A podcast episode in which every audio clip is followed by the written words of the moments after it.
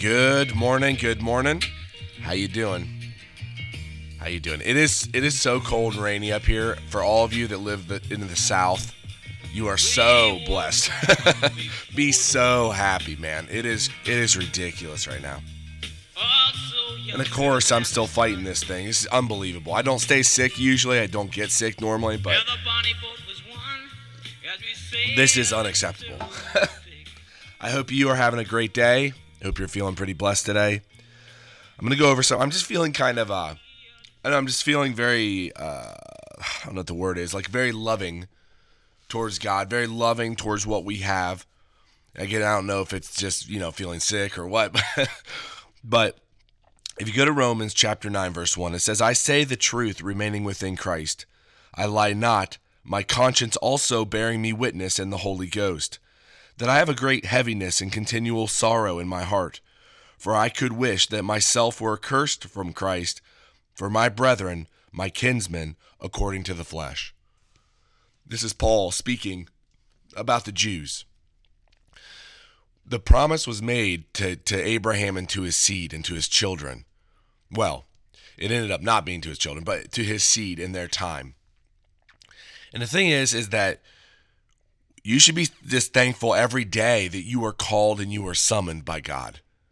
Because God called you and summoned summoned you based on the acts of somebody else, Jesus Christ.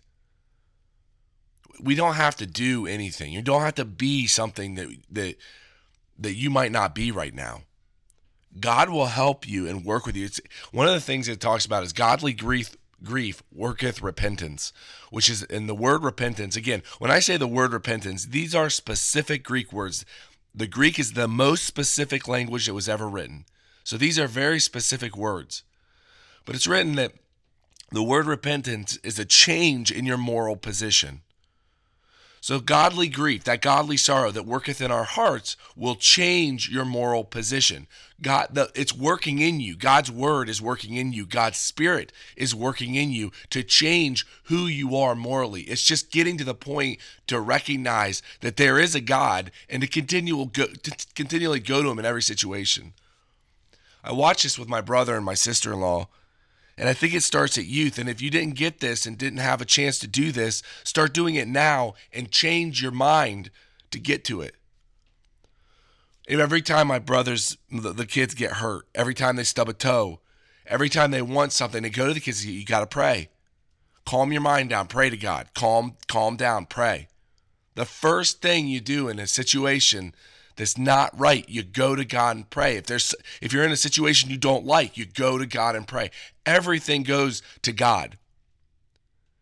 And we were called in that. And I just think it's it's just so wonderful the acts of Jesus Christ that we get to do that.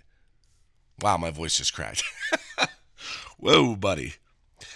Okay, uh okay, verse 3. For I wish that myself were accursed from Christ for my brethren my kinsmen according to the flesh, who are Israelites, to whom pertaineth the adoption, and the glory, and the covenants, and the giving of the law, and the service of God, and the promises.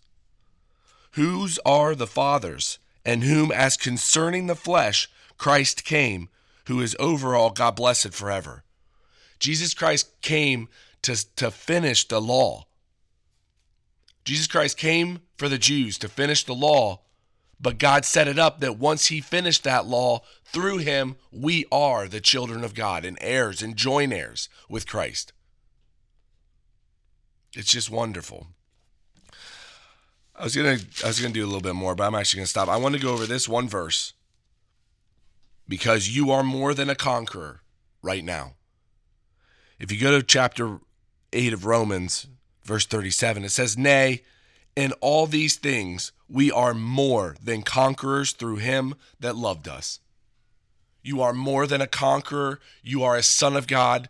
You have all the spiritual gifts of the adoption. God gives you the ability, God gives you the strength and the power to daily acquire strength. And I know that because it's written. I'm not coming up with that. Have a phenomenal day today. Anything goes on anything goes on. You go to God, you pray, you lift it up in the name of Jesus Christ, and let God's peace come in. because it's going to be a great day. Have a phenomenal day today. God bless you, and I will talk to you tomorrow.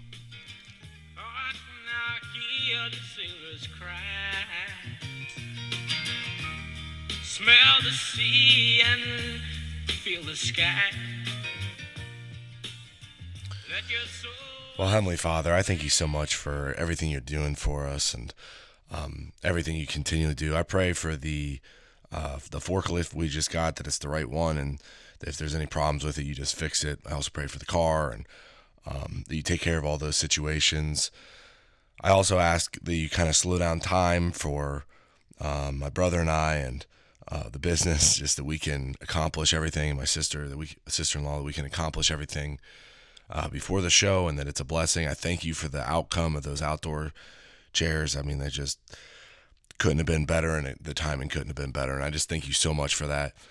Again, I lift up abundance, and that you just continually dump it upon us, and that we can find the right people and get the right people in here to accomplish what we're looking to accomplish. And I ask that you just continually put it on our heart uh, as to what to do. And I thank you for your son, and and uh, and also thank you for those little boys.